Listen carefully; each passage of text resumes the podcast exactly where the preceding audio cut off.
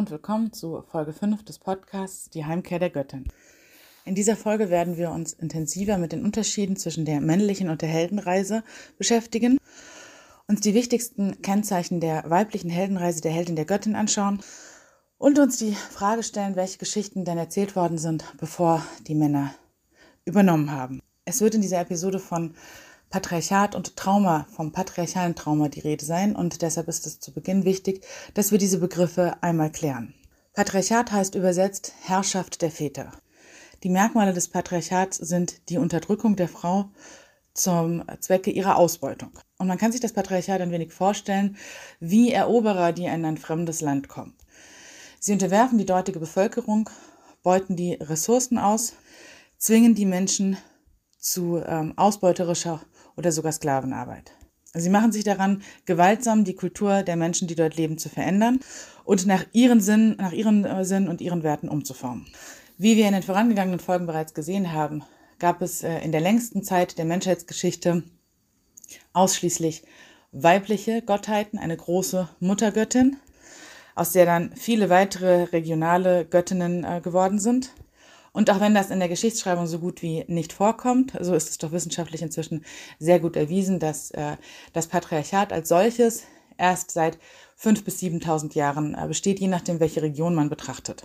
Das Patriarchat wurde von den Männern nicht einfach ins Leben gerufen, weil sie so böse sind und Frauen gerne unterdrücken, sondern weil der Anstieg von Wohlstand und Besitz und damit auch die kriegerischen Auseinandersetzungen dazu geführt haben, dass man ähm, die Eigenschaften der Frauen auszubeuten begann. Da ist zum einen die Gebärfähigkeit und zum anderen die sexuelle Verfügbarkeit. Das Patriarchat hat also ein Interesse daran, Frauen auszubeuten, sie zu unterwerfen und von ihrer ursprünglichen Kraft ähm, abzutrennen.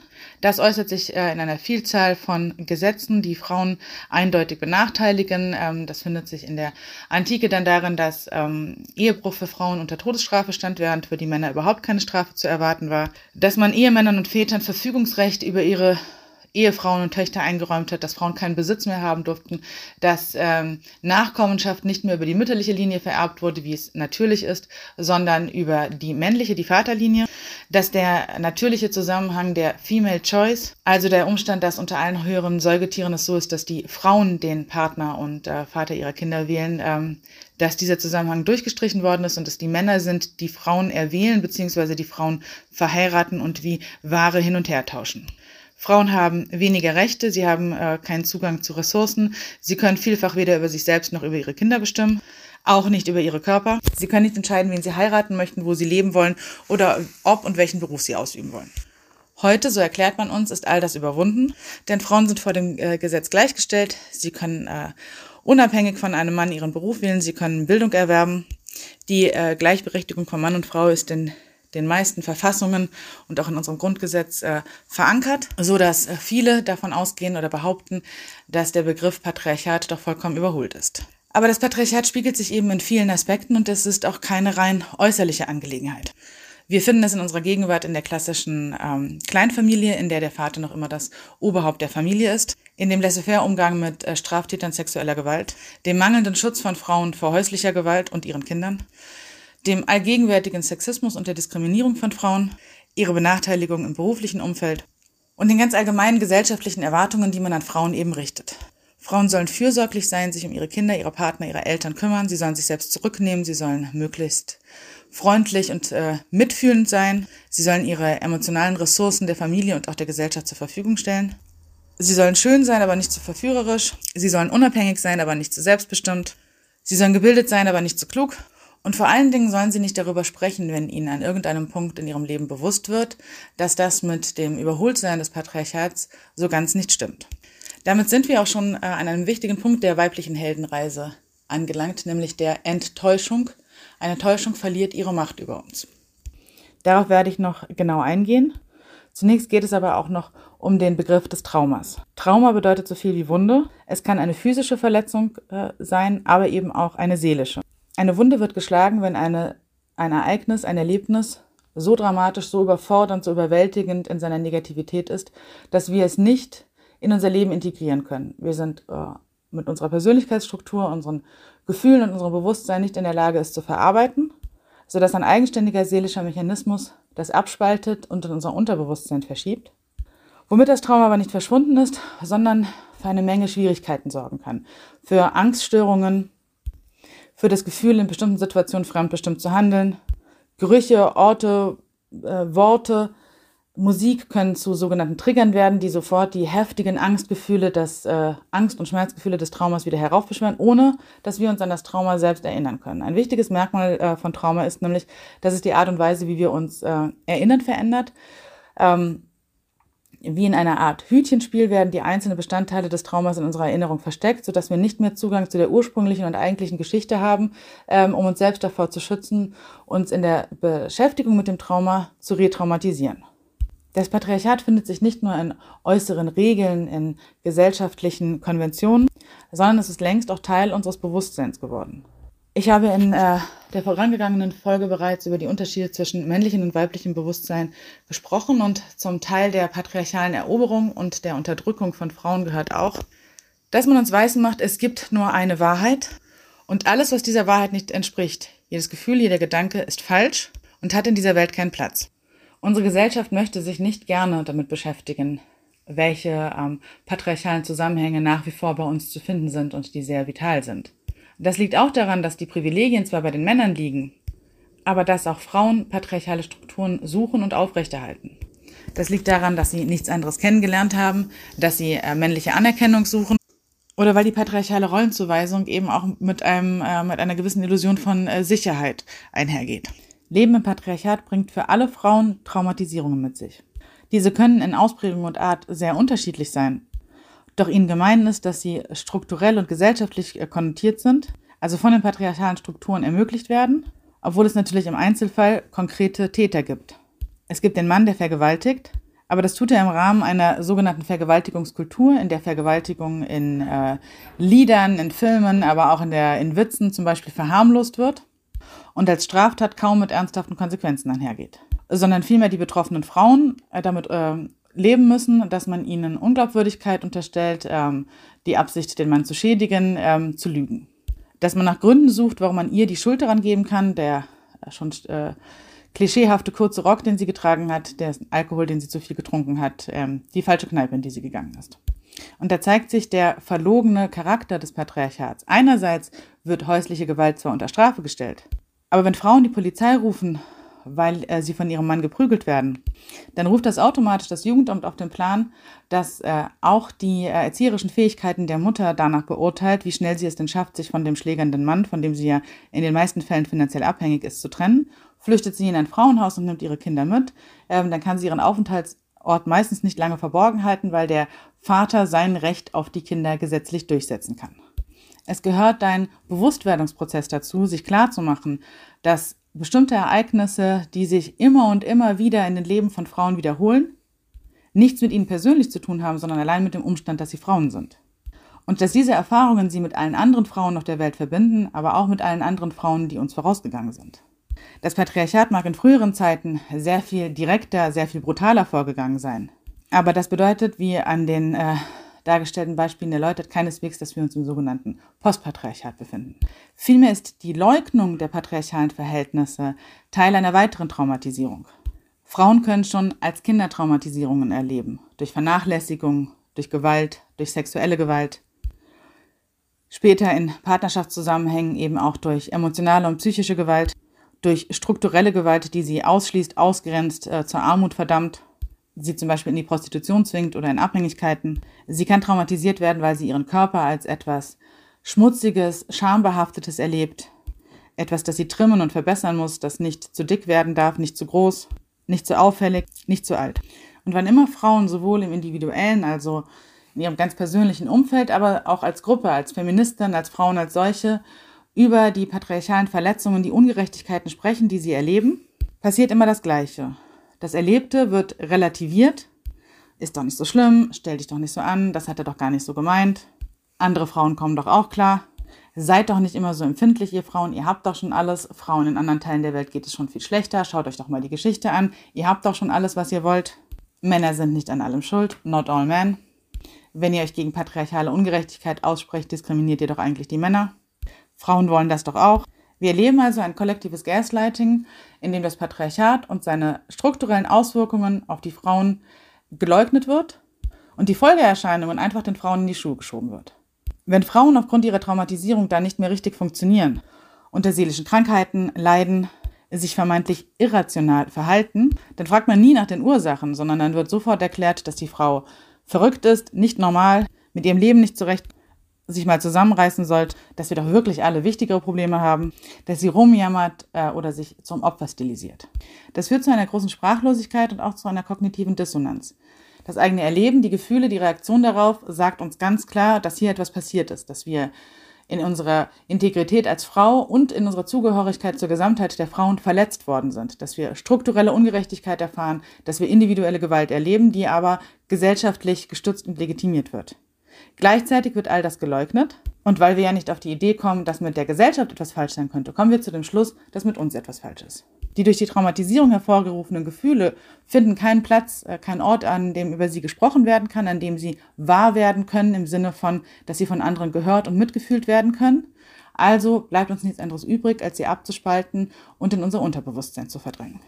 Und auch das ist keine rein individuelle Reaktion, sondern ein Mechanismus, der sich bei allen Frauen überall im Patriarchat findet. Natürlich auch wieder unter unterschiedlichen Vorzeichen, in unterschiedlicher Ausprägung, aber dennoch ist er allen Frauen gemein.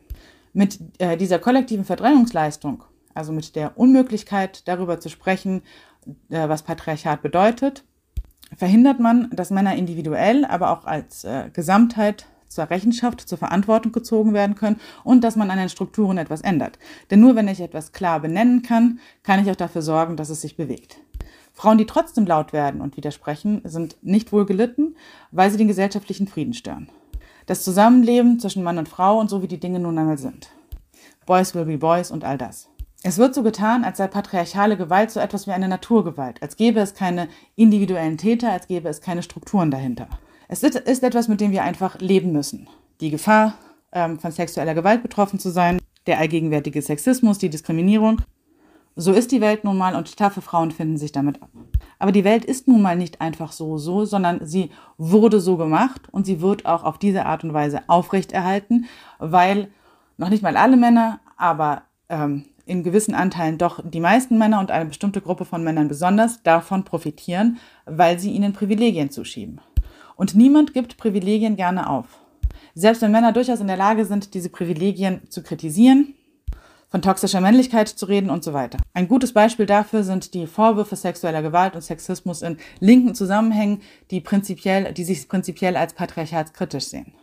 Deshalb kann man nicht oft genug darauf hinweisen, dass die Welt eben nicht immer so war und auch keineswegs immer so bleiben muss. In jedem Leben, ob männlich oder weiblich, finden sich traumatische Ereignisse. Was wir wie als tra äh, traumatisierend äh, erleben, ist individuell sehr unterschiedlich. Das bedeutet also ganz klar, dass Männer, nur weil sie Männer sind, nicht frei von Traumatisierungen sind. Mir geht es aber ganz konkret um die Arten von Traumatisierungen, die eben durch patriarchale Strukturen ermöglicht, gefördert, zugelassen nicht abgestellt werden und hinter denen natürlich immer individuelle Täter äh, stehen. Es ist mir wichtig, immer wieder auf diese individuellen Täter auch hinzuweisen, denn es ist eben keine Naturgewalt. Es sind keine anonymen Strukturen, hinter denen kein äh, menschlicher Wille steht, der diese Entscheidung trifft. Der Mann, der eine Frau vergewaltigt, der Mann, der Sexkauf betreibt, der macht das ganz bewusst und kann von dieser Verantwortung auch nicht freigesprochen werden. Seit mehreren Jahrzehnten erzählen Feministinnen von diesen Ungerechtigkeiten, von den Folgen, die sie für die Frauen haben und niemand kann behaupten, es nicht gewusst zu haben. Und doch sind im gesellschaftlichen Diskurs die Stimmen der Feministinnen sehr leise. Laut gehört werden nur die, die ähm, den, den patriarchalen Frieden nicht zu sehr stören. Also die hier und da ein bisschen mehr Diversität einfordern, aber ansonsten den Männern auf die Schulter klopfen, weil sie das ja eigentlich alles ganz toll machen und ähm, weil sie so viele ihrer Privilegien freiwillig aufgegeben haben.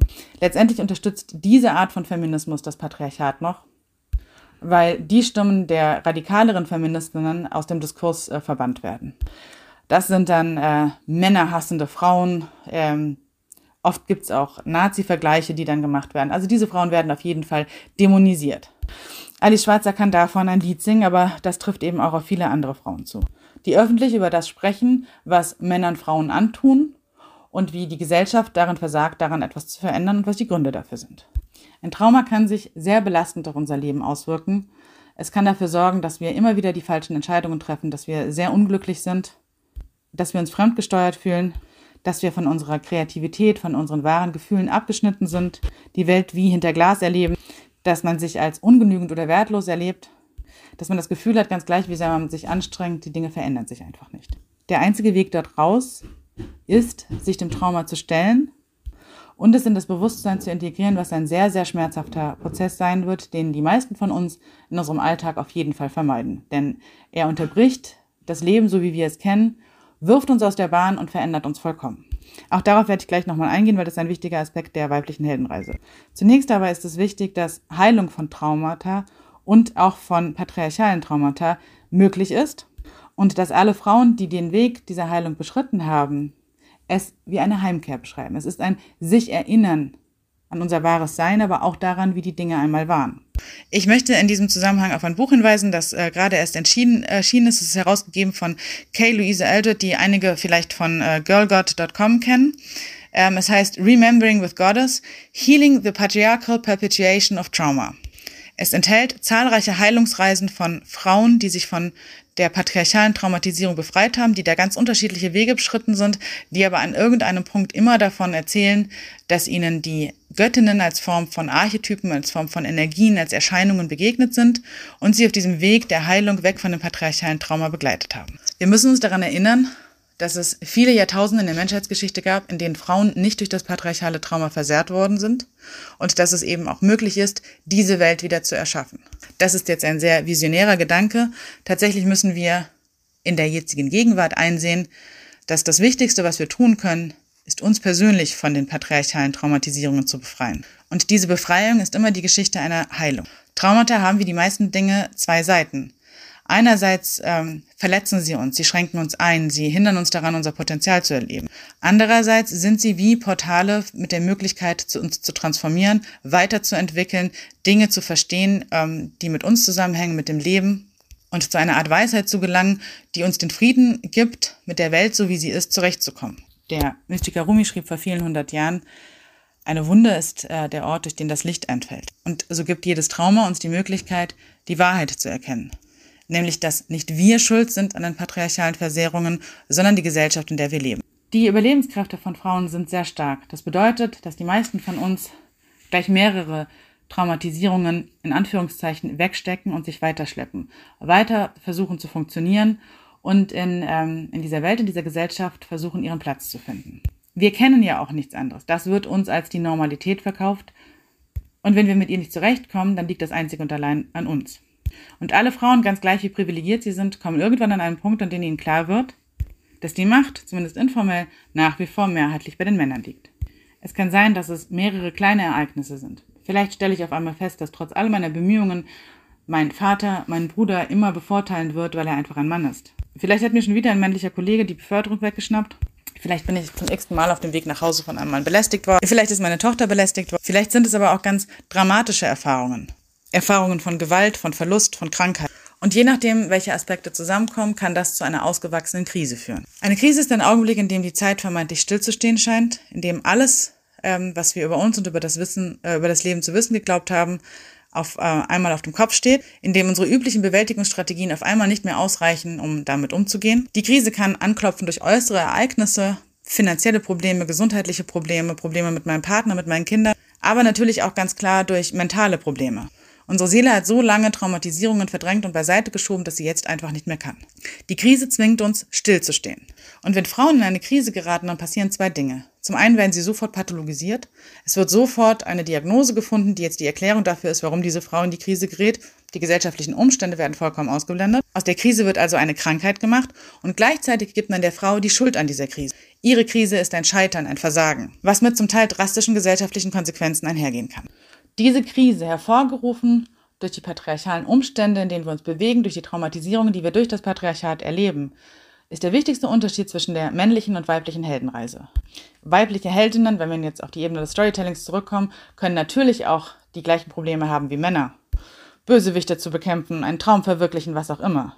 Aber anders als die Männer sind alle Frauen auf die eine oder andere Art und Weise von der patriarchalen Traumatisierung betroffen und das bedeutet, dass sie nie nur gegen einen Gegner, sondern immer gegen zwei kämpfen, nämlich sowohl gegen die Herausforderung oder um das, was sie eben im Außen erreichen wollen, und gegen die eigene patriarchale Traumatisierung. Diese Traumatisierung, die ja nie ins Bewusstsein drängen kann, weil es diesen kollektiven Verdrängungsprozess gibt, Die wirkt wie eine Blockade. Es ist, als würde man auf einem Bein humpeln, nur auf einem Auge sehen, nur mit einer Hand greifen können. Sie führt im gesellschaftlichen äh, Zusammenhang zu einer weiteren strukturellen Benachteiligung von Frauen. Sie ist aber auch mit der weiblichen Heldenreise untrennbar verbunden. Die Krise ist sozusagen der Auftakt zur weiblichen Heldenreise. Sie ist eine Art Einladung. Ist dein Leidensdruck so groß, dass du bereit bist hinzusehen, dass du dir anschaust, wo die Welt dich verraten hat, wo du dich selbst verraten hast, wo du verraten worden bist von den Menschen, von denen du dachtest, dass sie dich lieben? Wo hast du dich selbst belogen und getäuscht? Wo wurdest du getäuscht? Wo wurdest du verletzt und konntest nicht darüber sprechen? Wo fanden die Gefühle, die dich aufgewühlt ähm, und belastet haben, kein Gehör? Wo wurde das, was du erlebt hast, negiert, relativiert, vielleicht sogar ins Lächerliche? Wenn Frauen den Mut haben, die Krise tatsächlich als eine Chance zu betrachten, ihr Leben neu zu sortieren, sich selbst zu begegnen, dann steckt in jeder Krise ein enormes transformatives Potenzial.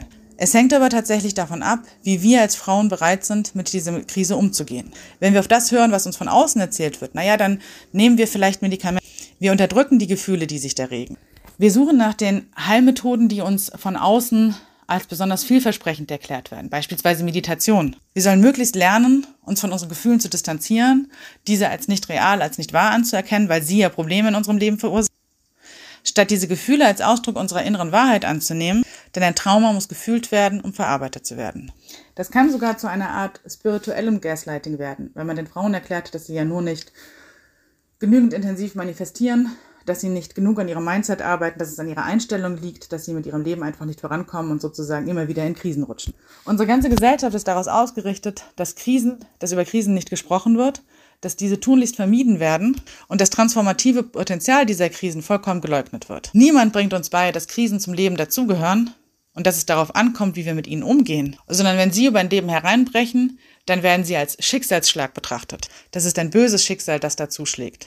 Und das muss man ganz schnell wieder aussperren. Auch weil Krisen tendenziell unterstellt wird, ansteckend zu sein und weitere Krisen nach sich zu. Eine Krise bedeutet Chaos im Inneren und im Außen. Und das macht Angst. Nicht nur den Betroffenen, sondern auch denjenigen, die drumherum sind. Wenn wir die Krise aber als Chance, als Auftakt zu unserer ganz persönlichen Heldinnenreise zur Heimkehr der Göttin betrachten, als Möglichkeit, auch alte Traumatisierungen zu heilen, unser Selbstbild zu erneuern und bei uns selbst anzukommen, dann bekommen wir eine ganz andere Sichtweise auf diese Krise. Und ähm, ich habe es äh, schon mehrfach erwähnt, aber tatsächlich findet sich das eben auch in dem ähm, erwähnten Buch Remembering with Goddess. In dem Moment, wo wir uns der Krise stellen, wo wir nicht vor ihr flüchten, indem wir uns betrinken, Medikamente nehmen, uns ablenken, uns in Arbeit stürzen, sondern indem wir uns der Krise stellen und ähm, uns ihr in gewisser Weise ausliefern, berichten ganz viele Frauen von dieser göttlichen weiblichen Energie, die auf einmal in ihrem Leben war, die sich manchmal auch ganz sichtbar ähm, manifestiert hat, die sie begleitet hat durch diese Phasen großer Dunkelheit, Angst und Zweifel und die ihnen geholfen hat, den Mut zu haben, sich mit den Zusammenhängen, den Hintergründen, mit der Wahrheit über sich selbst und das eigene Leben auseinanderzusetzen und ähm, Heilung zu suchen und zu finden. Das sind die Momente, in denen wir der Göttin begegnen die Göttin als solches mag aus dem öffentlichen Bewusstsein verdrängt worden sein, aus der Geschichtsschreibung gelöscht, aber sie ist nach wie vor in unserem kollektiven Unterbewusstsein in Form von Archetypen vorhanden und krisenhafte Ereignisse haben die Angewohnheit, unser Bewusstsein zu verändern. Wir werden rausgerissen aus unserem Alltagsbewusstsein und sind deshalb eben auch empfänglicher für die Begegnung mit diesen Archetypen. Die Göttin lädt uns ein, uns dem Fluss des Lebens anzuvertrauen, keine Angst vor der Veränderung zu haben, denn nichts im Leben steht still. Alles ist immer in Bewegung. Und sich dagegen zu stemmen, bringt nur Leid mit sich. In früheren Zeiten waren es die Geschichten der starken Göttinnen, der Göttinnen, die Weisheit hatten, besondere Fähigkeiten, die Kriegerinnen waren, die vielleicht sogar furchteinflößend waren, die Mädchen dabei geholfen haben und auch Frauen, bestimmte Anteile in ihrem Leben, in ihrer Persönlichkeit, in ihrem Potenzial ähm, zu integrieren, anzuerkennen und eine Entsprechung im Außen zu finden. Das sind die Geschichten, die wir uns, die Mann uns früher erzählt hat. Sie wurden ausgelöscht und ersetzt durch die patriarchalen Erzählungen. Gott wird als ausschließlich männlich beschrieben. Es gibt keine göttliche Weiblichkeit mehr. Es ist ein strafender Gott, der Frauen dafür hasst, dass sie die Erbsünde begangen haben. Es gibt keine Wirklichkeit außerhalb der empirisch beweisbaren. Und die Gefühle und Lebenswirklichkeiten von Frauen haben keinerlei Relevanz, sondern sind einzig ihre individuelle Angelegenheit. Es ist ihr Problem, wenn sie mit den Dingen, so wie sie sind, nicht zurechtkommt. Und die Geschichten, die wir uns erzählen, sind auf den männlichen Helden und Eroberer ausgerichtet auf männliches Erleben, männliches Bewusstsein und männliche Wirklichkeit. Die Bedürfnisse von Frauen werden äh, konsequent negiert und wer sie laut äußert, riskiert, ausgegrenzt und diskriminiert zu werden. Und dennoch ist die Göttin, sind die Göttinnen nicht verschwunden. Sie begegnen uns als Archetypen, als Energien, als Erscheinungen in unserem Bewusstsein, in deformierter Form in den Märchen, und auch darauf werde ich nochmal in einer eigenen Folge eingehen. Und trotz aller Bemühungen, sie aus dem öffentlichen Bewusstsein auszuradieren, sind sie nach wie vor da und ihr Wiedererkennen, ihr Wiederbeleben ähm, erlebt derzeit eine starke Renaissance.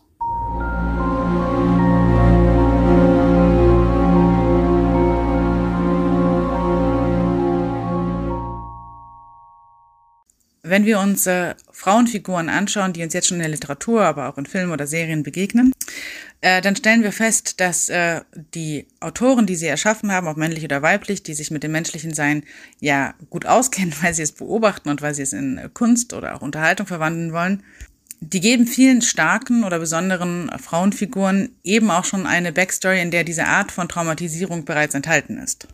Es findet sich bei vielen dieser Figuren auch der Moment, in dem sozusagen, in dem die Enttäuschung eintritt, in der Täuschung nicht mehr möglich ist, in der es nicht mehr möglich ist, sich selbst zu belügen, aber eben auch nicht mehr das Spiel, so wie es ist, weiter mitzuspielen. Mit diesem Spiel meine ich ganz konkret die Rollenzuschreibungen, äh, denen Frauen gerecht werden müssen. Ja, es ist richtig, wir haben jetzt Zugang zu Bildung und zum Arbeitsmarkt. Doch wenn wir uns die meisten Beziehungen anschauen, die meisten Familien, dann sind es die Frauen, die sowohl den, äh, die mentale Arbeit als auch die Fürsorgearbeit, die ganze Organisation, den Haushalt machen. Die angebliche Befreiung ist tatsächlich eine Mehrfachbelastung ähm, für Frauen, die nicht nur zur Traumatisierung, sondern auch zu Burnout führt, die Frauen überfordert und krank macht und die Krisen herbeiführt. Wenn wir aber nicht bereit sind, aus der Täuschung aufzuwachen, wenn wir für die Akzeptanz dieser Enttäuschung nicht bereit sind, dann kann die Krise ihr transformatives Potenzial nicht entfalten. In der Welt jenseits von Büchern und Bildschirmen bedeutet das, dass Frauen über viele Jahre hinweg wie durch eine Art Labyrinth ein Spiegelkabinett irren können, indem sie keinen Zugang zu sich selbst finden, nicht verstehen, warum sie mit dieser Welt denn nicht einfach besser zurechtkommen und immer und immer wieder die gleichen vermeintlich falschen Entscheidungen treffen, die auf Traumatisierungen und patriarchalen Prägungen beruhen. Die Krise als Befreiungsschlag, als Transformation findet sich bereits äh, bei vielen starken äh, Frauenfiguren, und zwar auch nicht erst in der Gegenwart, sondern wie wir äh, noch sehen werden in dieser Folge tatsächlich auch schon in der klassischen Literatur. Wichtig ist, dass auf die Krise nicht automatisch ein Heilungsprozess folgt, sondern die Krise kann uns, je nachdem, wie wir mit ihr umgehen und welche Unterstützung wir erfahren, noch tiefer in das Trauma stürzen. Sie kann uns verunsichern und schwächen und dafür sorgen, dass wir über Jahre hinweg in dem Labyrinth im Spiegelkabinett gefangen bleiben. Wir richten uns lieber ein in den Rollen, die man uns zuschreibt, statt den Mut zu haben, sie in Frage zu stellen und in das vermeintlich Unbekannte hinauszutreten. Aber dieses Unbekannte ist so unbekannt gar nicht. Das ist ein Teil weiblichen Seins, es ist ein Teil unserer Geschichte und es ist der Bereich, in dem wirkliche Heilung und Wachstum möglich sind.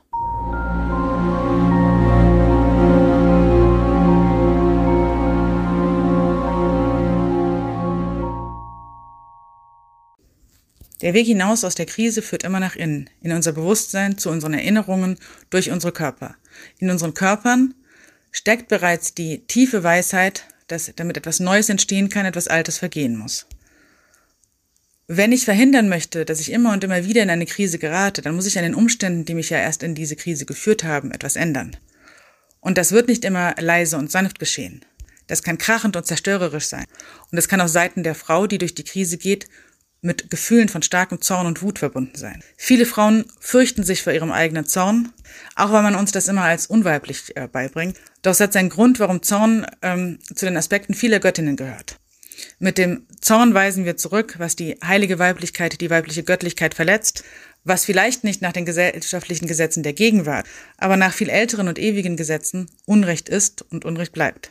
Es ist keine Naturgewalt, dass Frauen immer erst das patriarchale Trauma überwinden müssen, um überhaupt zu ihren eigentlichen Lebensaufgaben, zu ihrem Seelenplan zu gelangen, sondern es ist die Gesellschaft, die das den Frauen, den Mädchen aufbürdet und die in Kauf nimmt, dass jede von ihnen versehrt wird. Und aus vielen versehrten Mädchen werden traumatisierte Mütter, die das Trauma noch einmal in einer besonderen Form von einer Generation in die nächste weitergeben. Und schlimmerweise sind davon ja nicht nur die Mädchen betroffen, sondern auch die Söhne, die Jungs. Aber auch ihr Leid ist es der Gesellschaft nicht wert, an diesen Zusammenhängen etwas zu ändern. Vielmehr wird die Mutter, die Frau dann als das Böse dämonisiert.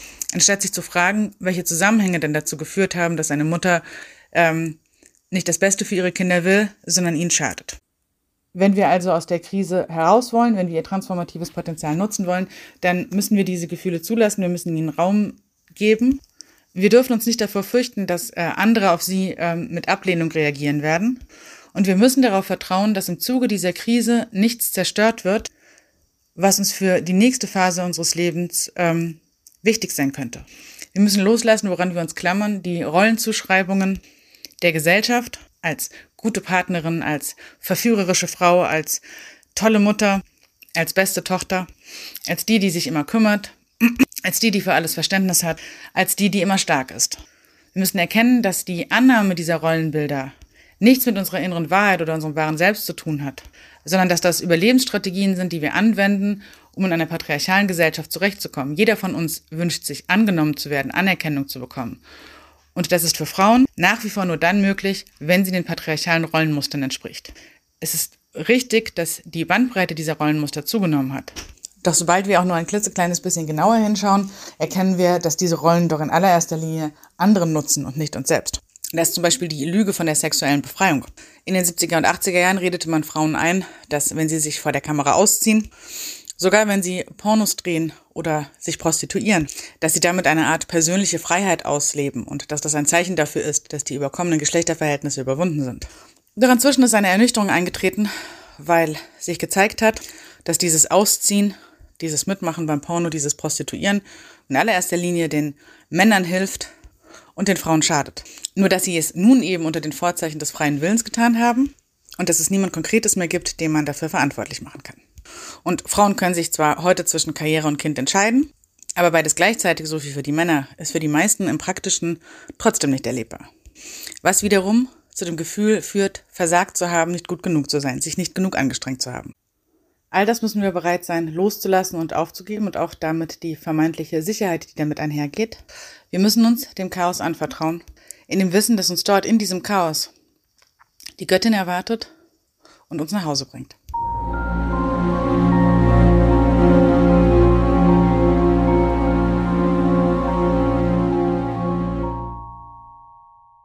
Wir haben damit bereits drei Stationen der weiblichen Heldenreise der Heimkehr der Göttin kennengelernt, die sich bereits im Außen, in Filmen und in Literatur, in starken, herausstechenden Frauenfiguren, auch in tragischen Frauenfiguren findet. In der klassischen männlichen Heldenreise spricht man bei der ersten Station von der normalen Welt.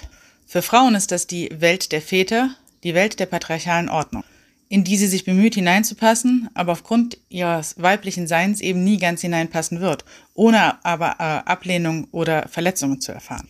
Sinnbildhaft steht dafür die griechische Göttin Athene, die Kopfgeburt ihres Vaters, die ihm nachstrebt und versucht, ihm alles recht zu machen. In den alltäglichen Geschichten ist es eine junge Frau, die versucht, die Anerkennung ihres Vaters zu erreichen, indem sie besondere Leistungen bringt und die unbewusst ihr Glück darin sieht, einen Partner zu finden, der ihrem Vater möglichst ähnlich ist, ohne zu wissen, dass sie damit ihr eigenes Unglück heraufbeschwört. Es finden sich Beispiele aus Literatur und Film. Schauen wir uns zum Beispiel Titanic an.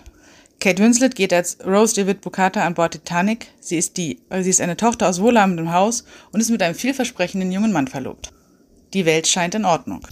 Aber sie ist es eben nur scheinbar. Denn all diese Vorzeichen führen unweigerlich dazu, die Frau in eine Krise zu führen. Was für den männlichen Helden dann der Ruf des Abenteuers ist, ist für die Frau der Ruf der Sehnsucht.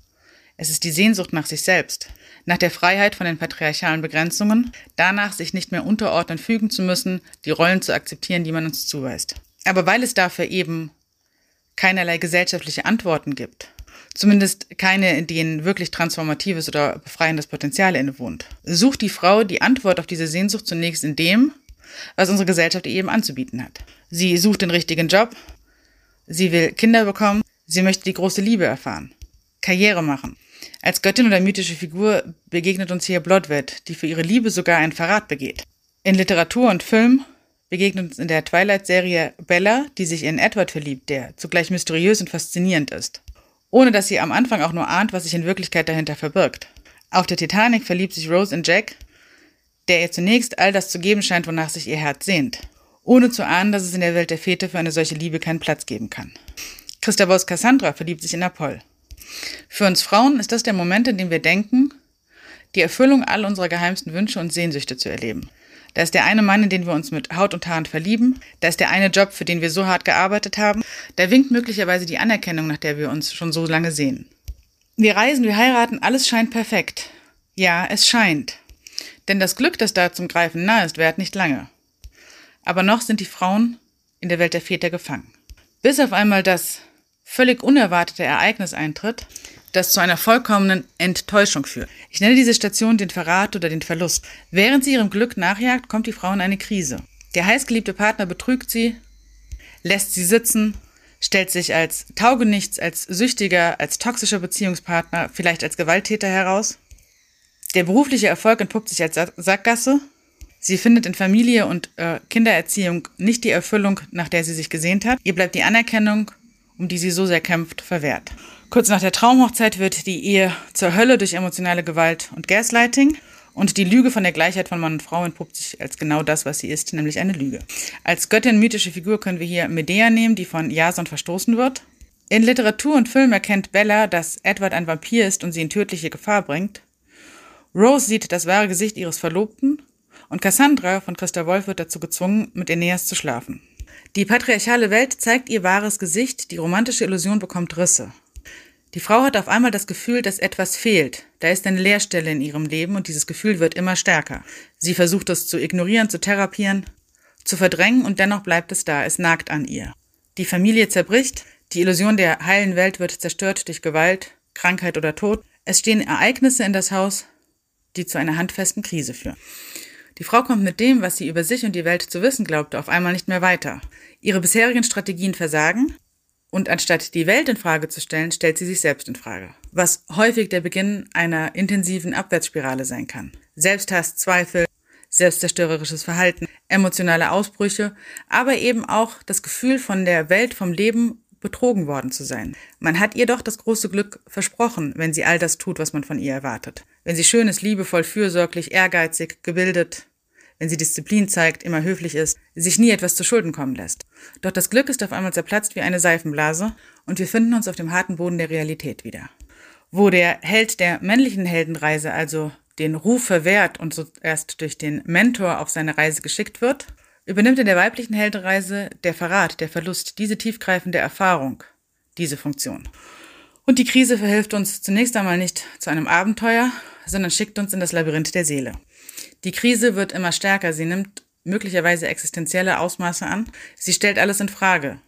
Stellt unsere Partnerschaft auf einen Prüfstand, Freundschaften, Beziehungen zu unseren Verwandten. Wir verstehen und erkennen uns selbst nicht mehr. Wir suchen nach einem Ausweg, aber es fehlt an Vorbildern, an archetypischen Mustern in den ähm, Erzählungen und Geschichten, die wir als solche klar erkennen können, an denen wir uns orientieren können. Als Göttin mythische Figur begegnet uns hier Rhiannon, die man unschuldig beschuldigte, ihren Sohn getötet zu haben.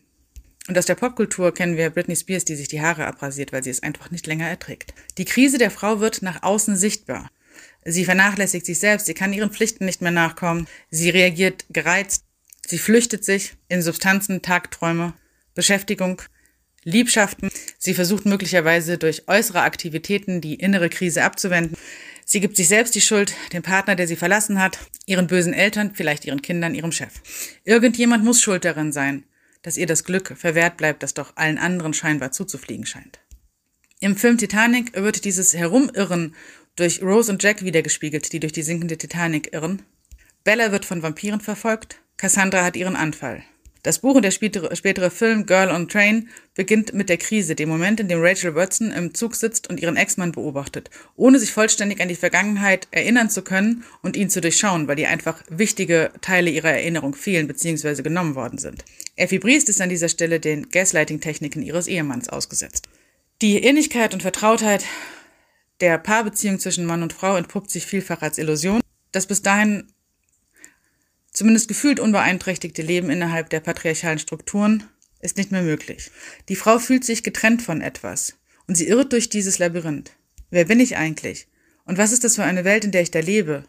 Eine Welt, die mir sagt, ich könnte doch sein, wer ich will und mich doch immer wieder in Rollenmuster zwängt, die meine Freiheit und mein Sein beschneiden. Ja, die mir sogar Gewalt antun. Von Porno bis Prostitution, von Alltagssexismus bis zu häuslicher Gewalt und Femizid ist die Welt voll von dem, was das Patriarchat Frauen antut, während es uns erzählt, wir seien frei. Auch emotionale Gewalt, psychischer Missbrauch oder schlicht Vernachlässigung sind Teil dieser Täuschung. Doch je stärker die Krise wird, umso weniger kann die Frau wegsehen. Sie irrt umher und sucht verzweifelt einen Ausweg, um die Ordnung in ihrer Welt wiederherzustellen. Doch solange sie das Ausmaß ihrer Täuschung, ihrer Selbsttäuschung nicht erkennt, müssen alle Versuche scheitern. Fatalerweise gibt es dafür verschiedene Möglichkeiten. Sie kann sich einfach wieder in die nächste Paarbeziehung stürzen oder versuchen, ihren Ex-Mann zurückzugewinnen. Sie kann trinken, Drogen nehmen, sich betäuben, sich mit Arbeit ablenken. Sie kann sehr lange vor der Wahrheit davonlaufen. Oder aber sie trifft die Entscheidung, das Labyrinth verlassen zu wollen und dann beginnt die eigentliche Heilung. Wer mehr über die Stationen der weiblichen Heldenreise der Heimkehr der Göttin erfahren möchte, der findet das in meinem Buch Die Heimkehr der Göttin, das äh, am 31.12.2022 erscheinen wird und schon jetzt auf Amazon vorbestellbar ist. Dort beschäftige ich mich ähm, im Detail mit diesen einzelnen Stationen, damit, was sie im Zusammenhang mit Storytelling bedeuten, also damit ähm, weibliche Figuren zu erschaffen, die tatsächlich äh, zur Identifikation für Frauen taugen, die ihnen dabei helfen können, Heilung zu finden, ähm, sich selbst zu finden. Aber es geht dabei auch um eine emanzipative äh, Analyse. Emanzipation als Befreiung aus der Hand der Männer, als die Möglichkeit für jede von uns, uns auf diese Weise von unseren patriarchalen Traumatisierungen zu befreien, Heilung zu finden zu uns selbst zu finden. Ich denke, dass es eine, eine der vielen geschickten Lügen im Patriarchat ist, Frauen zu erzählen, dass Gleichberechtigung etwas ist, was sie im Außen finden können. Was sich daran messen lässt, welche Gesetze wir haben, welche Rechte Frauen haben, äh, zu welchem Quotenanteil Frauen irgendwo vertreten sind. Solange wir Frauen die patriarchalen Traumatisierungen mit uns herumschleppen, nützen uns all diese vermeintlichen Freiheiten wenig. Sie sorgen letztendlich nur dafür, dass es uns noch schwerer fällt zu erkennen, wie und warum wir eigentlich in dieses Labyrinth geraten sind. Es liegt nicht daran, dass wir zu schwach waren, dass wir nicht aufgepasst haben, nicht klug genug waren, eine falsche Abzweigung genommen haben, sondern es liegt daran, dass wir Frauen sind, die in einer Gesellschaft leben, die nach wie vor patriarchal strukturiert ist, auch wenn das niemand mehr zugibt, beziehungsweise darüber nicht gesprochen wird. Ja, es stimmt. Frauen nehmen an Debatten teil. Frauen sind Politikerinnen, Entscheiderinnen, lenken Unternehmen. Aber das tun sie vielfach unter immensen persönlichen Opfern und den patriarchalen Strukturen zum Trotz. Nicht selten sind sie auch eine Art Feigenblatt, sodass die Gesellschaft davon ablenken kann, dass äh, in der gesellschaftlichen Realität, in unserem Alltag, Frauen keineswegs gleichberechtigt sind und patriarchale Gewalt an der Tagesordnung ist. Ja, dass letztendlich keine Frau vor dieser Gewalt sicher sein kann. Die weibliche Heldenreise als Heimkehr der Göttin ist also nicht nur einfach eine Blaupause für gutes Storytelling, für Frauenfiguren, mit denen ähm, Frauen, aber auch Männer tatsächlich etwas anfangen können, sondern sie ist ebenso wie die männliche Heldenreise auch eine Anleitung zur inneren Heilung. Dazu, sich unseren verdrängten Anteilen zu stellen, Illusionen abzustreifen, aus denen Leid hervorgeht und in der Lage zu sein, Entscheidungen zu treffen, die uns innere Freiheit schenken. Ohne diese Heilung, ohne diese innere Freiheit bleiben alle feministischen Kämpfe zum Scheitern verurteilt. Es ist die Sehnsucht nach dieser Heilung, nach dieser Heimkehr, die uns Frauen eint, auch die Frauen, die mit Feminismus gar nichts anfangen können. Sie ermöglicht uns Bewusstwerdung und erst aus diesem neuen Bewusstsein entsteht die entsprechende Wirkung auf die Welt. Je mehr Frauen nicht nur von ihren patriarchalen Versehrungen berichten, so wie es der Feminismus seit vielen Jahrzehnten tut, sondern von ihrer ganz persönlichen Heilungsreise, das kann für einige Frauen das holotrope Atmen sein, das kann EMDR sein, für einige sind es sogar psychedelische Erfahrungen. Andere wandern ganz alleine, wieder andere suchen schon an einem sehr frühen Punkt die Gemeinschaft und die Unterstützung anderer Frauen oder beschäftigen sich mit ihrer Familiengeschichte. Sie schreiben ihre Erinnerungen auf, stellen sich den traumatischen Ereignissen, die darin verborgen sind, und erkennen dabei, dass sie nicht allein davon betroffen sind, sondern dass diese Erfahrungen sie mit vielen anderen Frauen ein. Jede Frau, die diese Heilungsreise abgeschlossen hat, und oft bleibt es nicht bei einer Heilungsreise, sondern es werden dann auch bewusst weitere unternommen, hat das Bedürfnis, anderen Frauen davon zu erzählen und etwas von der tiefen Heilung, die sie erfahren haben, weiterzugeben. Wir müssen uns nichts vormachen. Das Patriarchat ist uralt und bisher hat es noch allen Versuchen widerstanden, es wieder abzuschaffen. Es wandelt sich und transformiert sich, weil es für bestimmte Teile der Gesellschaft nützlich ist. Der Kapitalismus ist nicht denkbar ohne die kostenlose Care-Arbeit der Frauen. Die Machtverhältnisse sind auf männliches Denken und Handeln auf männliche Gesellschaften ausgerichtet. Und historisch betrachtet leben wir schon so lange in einer kollektiven Verdrängung, dass die Bereitschaft, sich wirklich mit dem Patriarchat auseinanderzusetzen, alles in Frage stellen würde, was wir als Gesellschaft über uns zu wissen glauben. Die Vorstellung also, das Patriarchat zu stürzen, indem man neue Gesetze abbringt, indem der Protest nicht verstummt, indem man laut widerspricht, ist eine unvollständige. Denn kein Gesetz der Welt kann verhindern, dass ein Vater seine Tochter schlechter behandelt als den Sohn, dass einzelne Männer Frauen diskriminieren, dass in Partnerschaften Männer die ihnen zugewiesenen Privilegien ausnutzen, um sich gegenüber ihrer Partnerin Vorteile zu verschaffen. Das Consciousness Rising war, äh, Raising war bereits ein wichtiger Bestandteil der zweiten Frauenbewegung, ist aber seither mehr und mehr in Vergessenheit geraten. Nicht nur ich, sondern alle, die sich mit weiblichen Heilungsreisen beschäftigen, weisen deshalb immer wieder darauf hin, wie wichtig es ist, dass Frauen zueinander finden in einem geschützten Raum, dass Frauen einander sich von ihren Erfahrungen, von ihren Gefühlen erzählen können, dass sie sich auf diese Weise verbinden können und dass im Gehörtwerden, in der Anerkennung dessen, was man erlebt hat, indem man es auch in der anderen, in ihren Erfahrungen wiederfindet, indem es sich dort spiegelt, die Gefühle nicht länger abgespalten und verdrängt werden müssen, um in der Welt der Männer, der Welt der Väter zu funktionieren, sondern sie als Teil der Wirklichkeit der Frauen und als unserer Gesellschaft anzuerkennen und ihnen Raum zu verschaffen. Da sie von dort aus eben wieder Literatur, Kunst, gesellschaftliche Debatten und letztendlich natürlich auch das Storytelling beeinflussen können.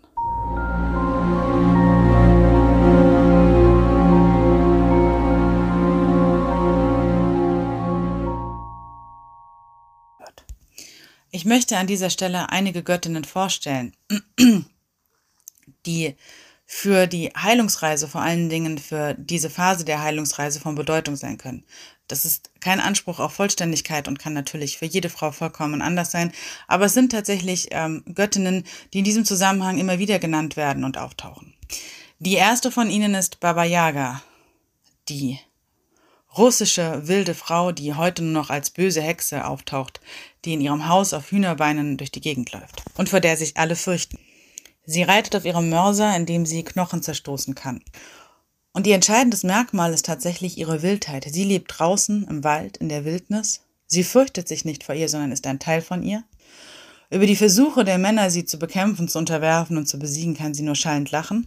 Sie ist die alte Frau, aber in den äh, überlieferten slawischen Geschichten taucht sie eben auch vielfach als die dreifaltige Göttin auf, als die Junge, als die Mutter und schließlich dann die alte Weise, auch wenn wir heute nur noch ihren alten hexenhaften Aspekt kennen. Sie ist die Hüterin der Kinder, die sie in ihr, ähm, Knoch, in ihr Hexenhaus aufnimmt. Und die Macht ihres Mörsers, das Zerstoßen von Knochen, das mag uns im ersten Moment schrecklich vorkommen, doch tatsächlich liegt darin eine große Befreiung. Wenn wir zu Baba Yaga kommen, dann sind wir häufig nackt bis auf unsere Knochen. Wir haben all das verloren, was man uns zugeschrieben hat, was wir glaubten zu sein. Und indem sie unsere Knochen zerstößt, gibt sie uns die Möglichkeit, uns vollkommen neu zu erschaffen. Wir werden befreit von dem, was wir mit uns herumgeschleppt haben, was sich bis in unsere Knochen eingegraben hat, und können von vorne beginnen. Sie ist wild und ungestüm, sie steht über den Gesetzen des Patriarchats, sie ist frei von ihnen, sie fürchtet sich nicht vor dem Tod und ist zugleich fürsorglich und liebevoll zu den Kindern. Baba Yaga ist keine sanfte Göttin, sie kommt nicht liebevoll zu uns. Ihre Scherze können wehtun, sie kann über unser Jammern und Klagen lachen. Doch als wilde Frau kann sie eben auch sehr, sehr befreiend sein. Wir können einen Grenztanz wagen mit der Möglichkeit, verrückt zu werden über all das patriarchale Leid, das war, das noch immer ist und das sein wird. Wir können ein bisschen flirten mit dem Wahnsinn der uns in ekstatischem Tanz hilft, alles abzustreifen, was uns bindet. In der Natur, in der Wildnis können wir zu unserer eigenen Wildheit zurückfinden, bevor sie kultiviert, gezähmt und unterworfen wurde. Und in diesem Ausflug in die Wildnis liegt ein großes, großes Heilungspotenzial, denn wir vergessen, wer wir waren, um jemand Neues zu sein. Dieses neue Sein ist vielmehr eine Erinnerung als ein neues Werden. Es ist ein Sein, das noch nie sein durfte und das jetzt in die Wirklichkeit geholt wird. Ein anderer wichtiger Archetyp ist Lilith, Adams erste Frau. Doch in dieser Bezeichnung liegt bereits eine Umdeutung. Es handelt sich um die uralte sumerisch-babylonische Göttin Belet Illi oder Belili, den man versucht hat, in die jüdische Mythologie zu integrieren. Angeblich, so heißt es, weigerte sich Lilith unter Adam zu liegen, lief ihm davon und ähm, buhlte seither mit den Dämonen in der Hölle. In unserer Populärkultur tritt sie als Vampirin, als Herrscherin der Hölle, als das verkörperte Böse auf. Lilith steht im besten Sinne für Kraft, für Widerstand, für Selbstbestimmung. Sie ist das erste ursprüngliche göttliche Kind. Sie ist die lachende Kraft, die auf den Tieren reitet, die sich nicht darum schert, was Gott und die Männer von ihr wollen. die unwendig ist in ihrer Kraft, die für Fruchtbarkeit und Sexualität steht, dafür sich nicht zu unterwerfen und den Toren der Unterwelt furchtlos gegenüberzustehen. Sie mag für viele heute die Nachthexe sein. Tatsächlich aber ist sie eine feurige Lichtgestalt, die uns den Weg aus unserem patriarchalen Gefängnis, aus dem Labyrinth, aus dem Spiegelkabinett herausweisen kann. Sie lacht mit uns wie eine gute Freundin.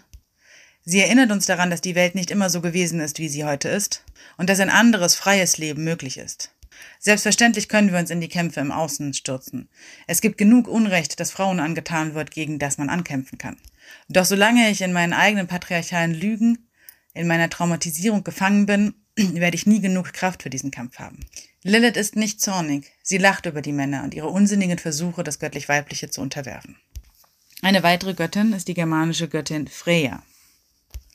Heute kennen wir sie vor allen Dingen als die promiske germanische Göttin und haben vielfach ihren Ursprung vergessen. Sie war eine der mächtigsten germanischen Göttinnen. Ihr gehört die Hälfte aller Kriege, die auf dem Schlachtfeld fallen.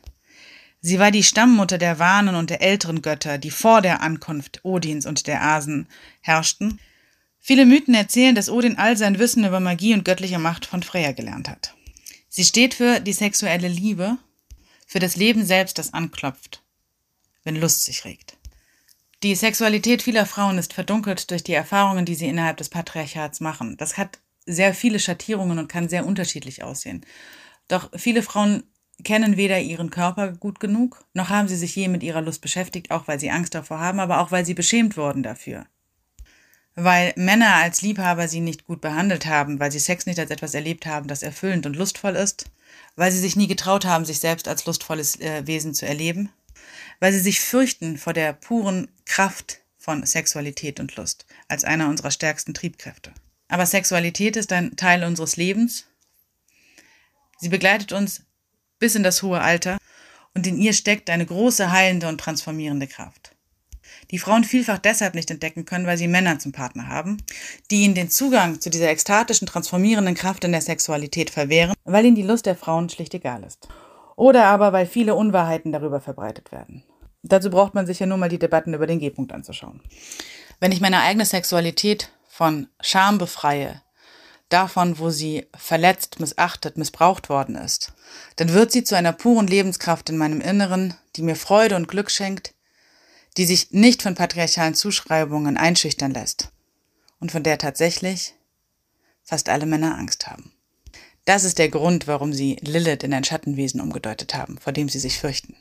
Männliche Lust ist ähnlich wie männliches Bewusstsein linear während die von Frauen sehr viel fluider, sich verändernder ist und tatsächlich auch sehr viel machtvoller.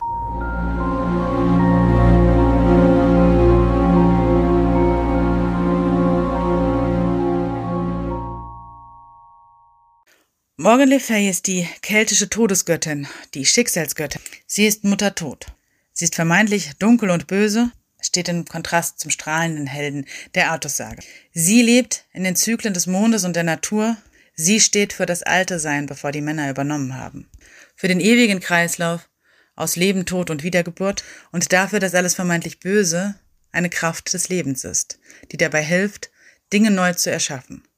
Sie kann uns einladen, uns mit den Rhythmen der Natur und unseres eigenen Lebens zu beschäftigen und in ihnen Ruhe und Frieden zu finden, uns ihnen anzuvertrauen Sie lädt uns aber auch ein, uns mit unserer eigenen Dunkelheit zu beschäftigen, mit dem, was wir vor uns selbst verborgen halten, es anzunehmen und zu einem Teil von uns zu machen, damit es uns nicht mehr aus den Tiefen des Unbewussten heraus kontrollieren kann. Sie erinnert uns daran, dass in den Rhythmen der Natur alles im Wandel begriffen ist.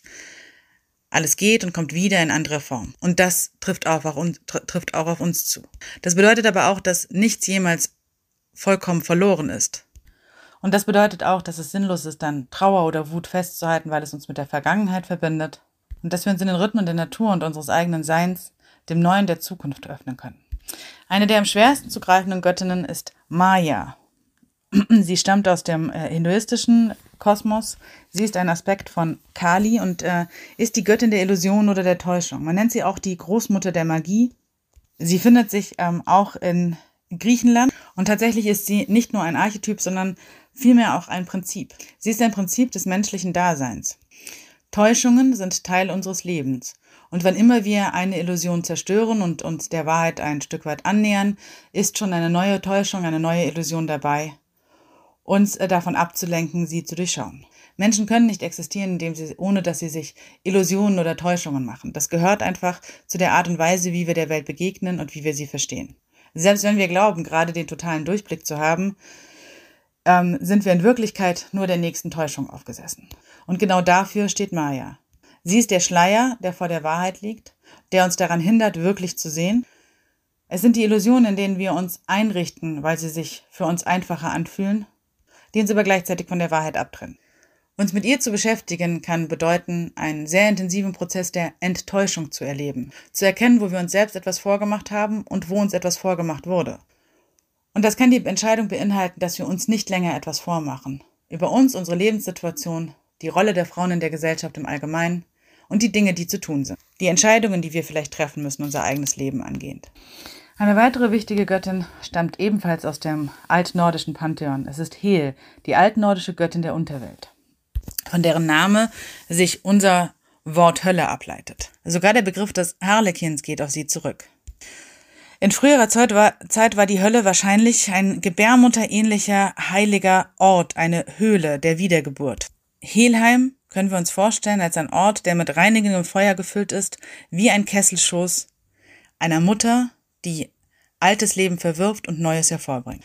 Ein altes römisches Sprichwort besagt, der Ofen ist die Mutter. Sie ist zugleich aber auch mit Finsternis verknüpft, mit dem Verschlingen von allem, dem großen Abgrund, vor dem wir uns fürchten der ewigen Nacht. Sie ist zugleich aber auch der Ort, an dem die Seelen zur Ruhe kommen, an dem sie sich ausruhen können, an dem sich Seelenfamilien wieder begegnen und von dem aus die Seelen der Kinder zurück in die Welt geschickt werden. Wer zu ihr reisen möchte, muss den gefahrvollen Hehlweg überqueren. Und bevor man eingelassen wird in ihr Reich, wird man einer eingehenden Prüfung durchzogen und alle Taten werden aufgewogen. Sie selbst ist es, die auf einem Thron sitzt und die entsprechenden Strafen verhängt. Sie ist zugleich aber auch eine gütige Mutter, zu der alles zurückkehrt und die uns Frieden anbietet. Hel wird beschrieben als ähm, eine Göttin mit einem zweigeteilten Gesicht. Ähm, die Hälfte ihres Gesichtes ist wunderschön und die andere ist ein äh, grauenhaft anzusehendes Skelett. Hel erinnert uns daran, dass auch wir immer zwei Seiten haben. Wir haben gute und schlechte Seiten, wir haben Seiten, die Positives hervorbringen und wir haben Seiten, die zerstören. Doch das eine ist ohne das andere nicht denkbar. Und nur wenn wir diese Zweigeteiltheit unserer eigenen Natur annehmen, können wir zu wirklicher Selbstliebe gelangen. Nur wenn wir bereit sind, das zu zerstören, was uns nicht dient, was uns nicht gut tut, was uns verletzt, können wir zu dem finden, was uns gut tut, was uns stärkt. Wir können unsere Familie nicht beschützen, wenn wir nicht bereit sind, uns zu verteidigen. Wir können uns selbst nicht schützen, wenn wir nicht bereit sind, uns zu verteidigen. Die Welt ist dual und auch wenn wir uns aufgrund unserer Prägung immer danach sehnen, nur gut zu sein, so birgt das die Gefahr, dass wir zum ewigen Opfer werden. Wir müssen unser Sein weder dämonisieren noch romantisieren. Doch Hel erinnert uns daran, dass wir Herrscherinnen, unangefochtene Herrscherinnen in unserem eigenen Reich sind und dort die Regeln und Gesetze aufstellen. Das kann unsere Familie betreffen, unser Zuhause, den Bereich, in dem wir arbeiten und wirken, oder einfach nur unser ganz eigenes Sein. Wie wir aussehen, was wir anziehen, wie wir uns ausdrücken. Auf welche Art wir unser Leben führen wollen. Niemand hat uns da reinzureden. Wir müssen uns von niemandem rechtfertigen und niemand steht das zu, das zu beurteilen, nur weil wir Frauen sind. Selbstverständlich gehört auch Hekate zu dieser Aufzählung. Hekate, die dreigesichtige Göttin, die an Kreuzwegen aus drei Wegen verehrt wird, die uralt ist und sich in den Reihen vieler, äh, der Götter vieler Kulturen findet, die viele Aspekte und Gesichter hat, die zu uns kommt als Fackelträgerin in der Dunkelheit, die mit ihren Schlüsseln die Unterwelt aufschließt, die mit ihren Hunden der Wahrheit nachjagt, die als Jungfrau lebt und zugleich die Göttin der Hebammen ist, die sich patriarchalen Regeln nicht unterwirft und die uns an unsere Zauberkräfte erinnert. Es sind diese Zauberkräfte, vor denen sich die Männer fast ebenso fürchten wie vor der Sexualität von Frauen. Und wenn Frauen behaupten, dass sie zaubern können, dann werden sie ganz schnell für verrückt erklärt. Trotz allem ist die Liebe der Frauen zur Spiritualität, zu den Dingen, die sich äh, nicht einfach äh, auf wissenschaftliche Weise messen lassen und die dennoch Teil unseres Erfahrungswissens sind, ungebrochen. Das liegt daran, dass wir uns tief in unserem Inneren daran erinnern, dass wir die Wirklichkeit erschaffen, dass wir Schöpferinnen sind dass wir durch die Bilder, die Rituale, die Gebete, die wir sprechen, das Leben, unser Leben und das Leben der Menschen, die uns wichtig sind, verändern und beeinflussen können.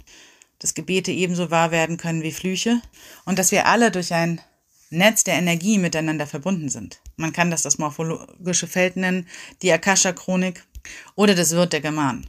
Liebeszauber können ebenso wirken wie Rachezauber, wenn sie nur mit der richtigen Intention, mit dem richtigen Willensfeuer ausgesprochen werden. Die Symbole, mit denen wir uns umgeben, haben Einfluss auf uns und die Dinge, die wir vor uns her sagen in unserem Inneren oder laut, verändern, wie wir die Wirklichkeit erleben.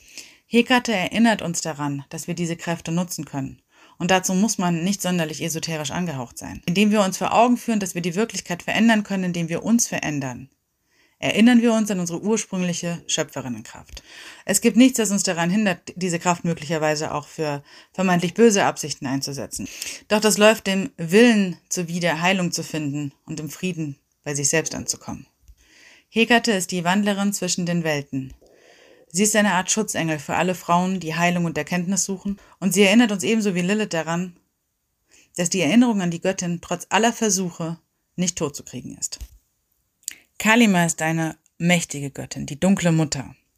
Heute kennen wir nur noch ihren zerstörerischen Aspekt, wie sie auf ihrem Totengemahl Shiva hockt und dessen Inneres verspeist. Sie ist die Göttin, die ihre eigenen Kinder frisst. Sie ist furchteinflößend. Sie erinnert uns daran, dass Mutter Erde sowohl Schoß als auch Grab ist. Sie bringt den Schrecken des Todes. Sie erinnert uns an unsere tiefsten Ängste.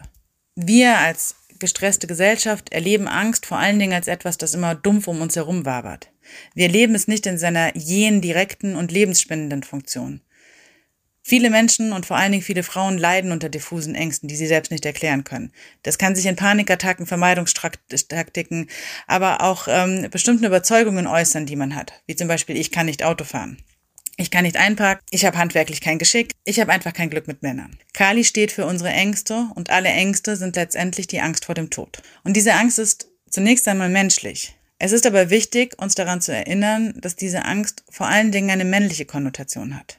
Frauen, die den Weg der Heimreise antreten, die sich wiederfinden in ihrem eigenen Körper, die in ihrer Biografie und ihren Erinnerungen Ordnung schaffen, entdecken vielfach, dass die meisten ihrer Ängste jeglicher Ursache entbehren, sondern dass sie sie irgendwann von anderen übernommen haben. Es sind ererbte Ängste von Müttern, von Partnern, kulturell determiniert. Die Angst um mein Leben, die Angst um meine Kinder, das sind die tatsächlich einzig realen Ängste. Und das stimmt, das Leben ist jederzeit bedroht. Doch uns daran zu erinnern bedeutet auch, dass wir jederzeit den Augenblick auskosten, das Beste aus dem Moment machen. Dass wir wissen, dass unser Leben jederzeit vorbei sein kann und dass wir es deshalb nicht verschwenden dürfen. Verschwenden im Sinne von, dass wir uns den Rollen, die von außen an uns herangetragen werden, ausliefern. Dass wir ein Leben leben, was eigentlich gar nicht uns ist in der Pflicht für andere, in der Unterordnung durch patri unter patriarchale Dogmen, dass wir uns abfinden mit dem Platz, den man uns zuweist. Kali erinnert uns daran, dass jedes Leben heilig ist und jede Seele einen Anspruch, ein Anrecht darauf hat, ihren Seelenweg, ihren Seelenplan zu vollenden, dass dazu Heilung notwendig ist und dass Heilung immer heilig ist. Die Ähnlichkeit dieser beiden Wörter ist eben kein Zufall. Auch die Göttin Seritwen stammt aus dem keltischen Pantheon. Sie rührt in ihrem Kessel, sie kann Gifttränke hervorbringen, Rauschtränke, aber sie steht wie keine andere Göttin für den ewigen Kreislauf auch Tod und Wiedergeburt. Ihr Kessel ist nichts weniger als die Ursuppe des Lebens, der Urgrund, aus dem alles entsteht und in das alles wieder eingeht, um dann in neuer Form wieder zu entstehen. Seritun erinnert uns daran, dass nichts für immer so ist, wie wir es erleben. Dinge mögen zementiert wirken. Sie, wirken so, sie mögen so wirken, als wäre es unmöglich, diese Mauern einzureißen. Doch das Momentum der Krise, das ich bereits beschrieben habe, birgt ein großes Potenzial. Die meisten kennen vermutlich das Unendlichkeitszeichen mit den zwei Bögen. Aber an der Stelle, wo diese sich kreuzen, das ist das Momentum der Krise, wenn die Dinge in Bewegung geraten, wenn Chaos über uns und unser Leben hereinbricht. Aber in diesem Chaos steckt eine enorme Schöpferkraft. Auf einmal ist es ganz leicht, die Dinge neu zu ordnen. Das kann uns entsetzliche Angst machen, denn wir müssen das aufgeben, an dem wir uns geklammert, an das wir uns geklammert haben, für das wir vielleicht gekämpft haben, viel geopfert haben. Aber wenn wir uns dem Potenzial dieser Krise anvertrauen, dann haben wir in diesen, in dieser dynamischen Phase die Möglichkeit, ganz neue Weichen für unser Leben zu stellen. Serotonin erinnert uns daran, dass sich das Leben in jedem Moment verändert, dass jede Art von Stabilität eine Illusion ist und dass es das Angst machen kann, uns zugleich aber auch große Hoffnung geben kann. Selbst ganz tiefe Wunden, die wir erlitten haben, können geheilt, können überwunden werden. können dieser Ursuppe des Lebens, diesem Kessel anvertraut werden und zu etwas Neuem werden. Sie können zu unseren größten Stärken und Ressourcen werden, indem wir erkennen, was wir alles schon überlebt haben und zu was wir in der Lage sind, wenn wir geheilt sind. Die Göttin Inanna Ishtar steht wie keine andere für die Version einer weiblichen Unterweltreise, an die wir uns heute noch gut erinnern können. Sie steht für die Begegnung mit dem eigenen Schatten, den Mut, alles abzulegen, was uns in dieser Welt vermeintlich stark und mächtig macht, und uns ganz nackt den Kräften der Unterwelt und der Dunkelheit anzuvertrauen, um neugeboren daraus wieder hervorzugehen. Wir alle haben einen Schatten. Wir haben Anteile in uns, die wir nicht sehen wollen, die wir verdrängen, vor denen wir fliehen und die doch so sehr ein Teil von uns sind. Je ehrlicher wir ihnen begegnen, umso stärker macht uns das. Vermutlich kennt jede von uns den Moment, wenn jemand uns ertappt, wenn jemand diesen Schatten sieht und es formuliert. Das trifft, das triggert. Doch je klarer ich meinen Schatten sehen kann, umso weniger bin ich Angriffsziel, Projektionsfläche für so etwas. Gerade in toxischen Beziehungen wird ganz oft auf diese Schattenaspekte gezielt, so dass heftige emotionale Reaktionen die Folge sind. Wenn ich mir dieses Schattens bewusst bin, meiner Verletzungen, meiner eigenen Abgründe, dann biete ich kein Ziel mehr. Dazu gehören aber auch meine eigenen Sehnsüchte und Wünsche, die ich mir möglicherweise nicht eingestehen möchte. Wahrheiten über mich selbst, die ich verdrängt habe. Ihnen erfordert uns auf, in diesen Spiegel zu sehen, diesen Schatten zu erkennen und ihn als Teil von uns anzunehmen. Wir müssen ihn nicht lieben. Doch uns einzureden, er würde nicht existieren, macht uns zur Zielscheibe. Die letzte Göttin in dieser Folge ist die ägyptische Göttin Sekhmet, die löwenköpfige Sonnengöttin. Sie steht für den zerstörerischen Aspekt der Sonne. Sie wurde so wütend, dass sie bereit war, die gesamte Menschheit auszulöschen. Und sie verfiel in einen solchen Blutrausch, dass Ra, der höchste Gott, eingriff, um sie aufzuhalten. Er machte sie betrunken und als sie wieder aufwachte, war ihre Wut verraucht. Frauen lernen vielfach, ihre Wut zu unterdrücken weil sie als nicht weiblich betrachtet wird, weil wir wissen, dass der Preis dafür, Wut laut auszuleben, sehr, sehr hoch ist, weil wir wissen, dass anders als bei Männern Wut uns meistens nicht weiterbringt. Sie lässt uns irrational dastehen, sie macht uns zu schlechten Partnern, Kindern, möglicherweise auch Müttern, zu schlechten Angestellten. Schlichterweise zu schlechten Frauen. Niemand mag wütende Frauen. Aber Wut und Zorn, die wir verdrängen, verschwinden nicht einfach. Sie ähm, kommen wieder in Form von Bitterkeit, von Zynismus, von Krankheiten, die sich in uns festsetzen, von Zähneknirschen in der Nacht und in Form von Trauer. Trauer um das, über das wir nicht wütend werden dürfen, und da gibt es in jeder weiblichen Biografie sehr viel. Deshalb ist es wichtig, sich mit der eigenen Biografie zu beschäftigen, den Schmerz und die Trauer ebenso zuzulassen wie die gerechtfertigte und direkte Reaktion von Wut und Zorn die immer das Potenzial äh, bewirkt, ähm, äh, beinhaltet, äh, zu vernichten und zu zerstören. Wir müssen das nicht ausagieren, doch es zuzulassen, ihm Raum in unserem Inneren zu geben, ist der richtige Weg, statt uns zu betäuben, vielleicht selbst zu verletzen oder davor zu fliehen. Wir können der Wut nicht entkommen, sie ist ein Teil von uns. Und wenn wir sie verdrängen, dann macht sie uns krank. Wir können sie stattdessen nutzen, denn in ihr liegt große Kraft, sie treibt uns an, sie hilft uns, Herausforderungen zu überwinden, uns unseren Ängsten zu stellen. Wer wütend ist, hat keine Angst. Wut ist unser Gerechtigkeitssinn, der sich regt. Und der sagt bis hierhin und nicht weiter. Hier ist die Grenze. Wir können deshalb Wut auch nachträglich empfinden und ihre heilende Kraft zulassen.